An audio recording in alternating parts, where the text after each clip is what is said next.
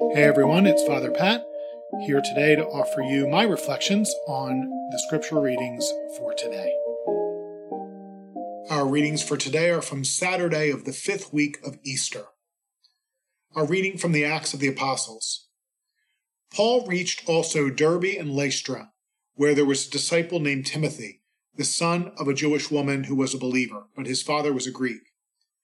The brothers in Lystra and Iconium spoke highly of him and Paul wanted him to come along with them.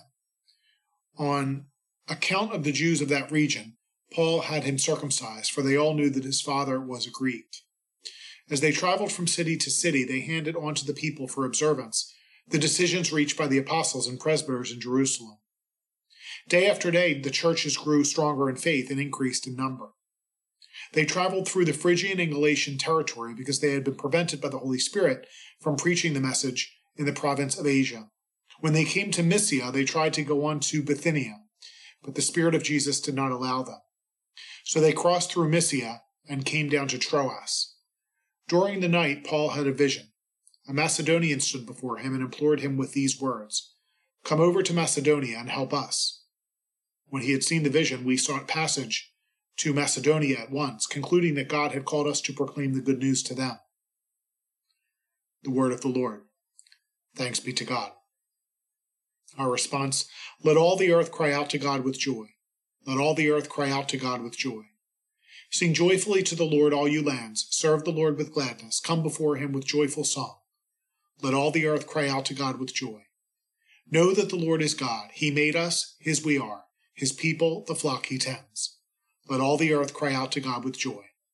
The Lord is good. His kindness endures forever, and his faithfulness to all generations. Let all the earth cry out to God with joy. The Lord be with you. A reading from the Holy Gospel according to John. Glory to you, O Lord. Jesus said to his disciples, If the world hates you, realize that it hated me first. If you belong to the world, the world would love its own. But because you do not belong to the world, and I have chosen you out of the world, the world hates you. Remember the word I spoke to you No slave is greater than his master. If they persecuted me, they will also persecute you. If they kept my word, they will also keep yours. And they will do all these things to you on account of my name, because they do not know the one who sent me. The Gospel of the Lord. Praise to you, Lord Jesus Christ.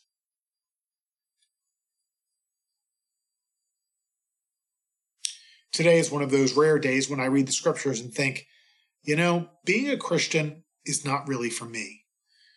That's somewhat of a conflict, of course, with the fact that I am a Catholic priest.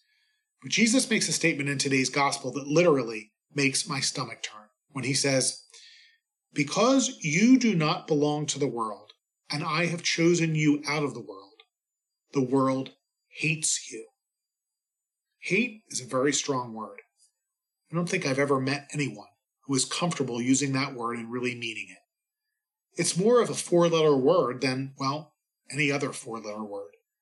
There's only one time in my life I have ever told someone that I hated them. And it still makes me sick thinking about that moment because I meant it when I said it and because of the hurt I meant to inflict by using it. It was ugly. I never want to feel that way again, and I certainly don't want anyone to feel it about me. I don't know if I can handle people hating me, and yet they do. I know there are people out there that hate me. It may be a personal hate, or it may be a hatred of who they think I am. And it frightens me because when I think of hate, I think of Satan. He hates God with an intensity that is likely the most destructive force in all of creation. And yet Jesus also says, if the world hates you, realize that it hated me first. No slave is greater than his master. I realize now that I didn't hate the person I said it to. I was angrier than I had ever been and very, very, very hurt. I cared about someone, maybe too much, and had been betrayed.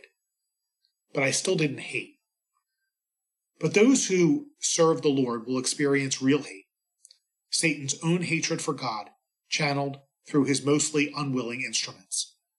And it is fierce. But there is only one way Satan wins the battle in the terrible cosmic war when I hate back. That's not going to happen. Not with God on my side. May Almighty God bless you, the Father, the Son, and the Holy Spirit. Happy Easter.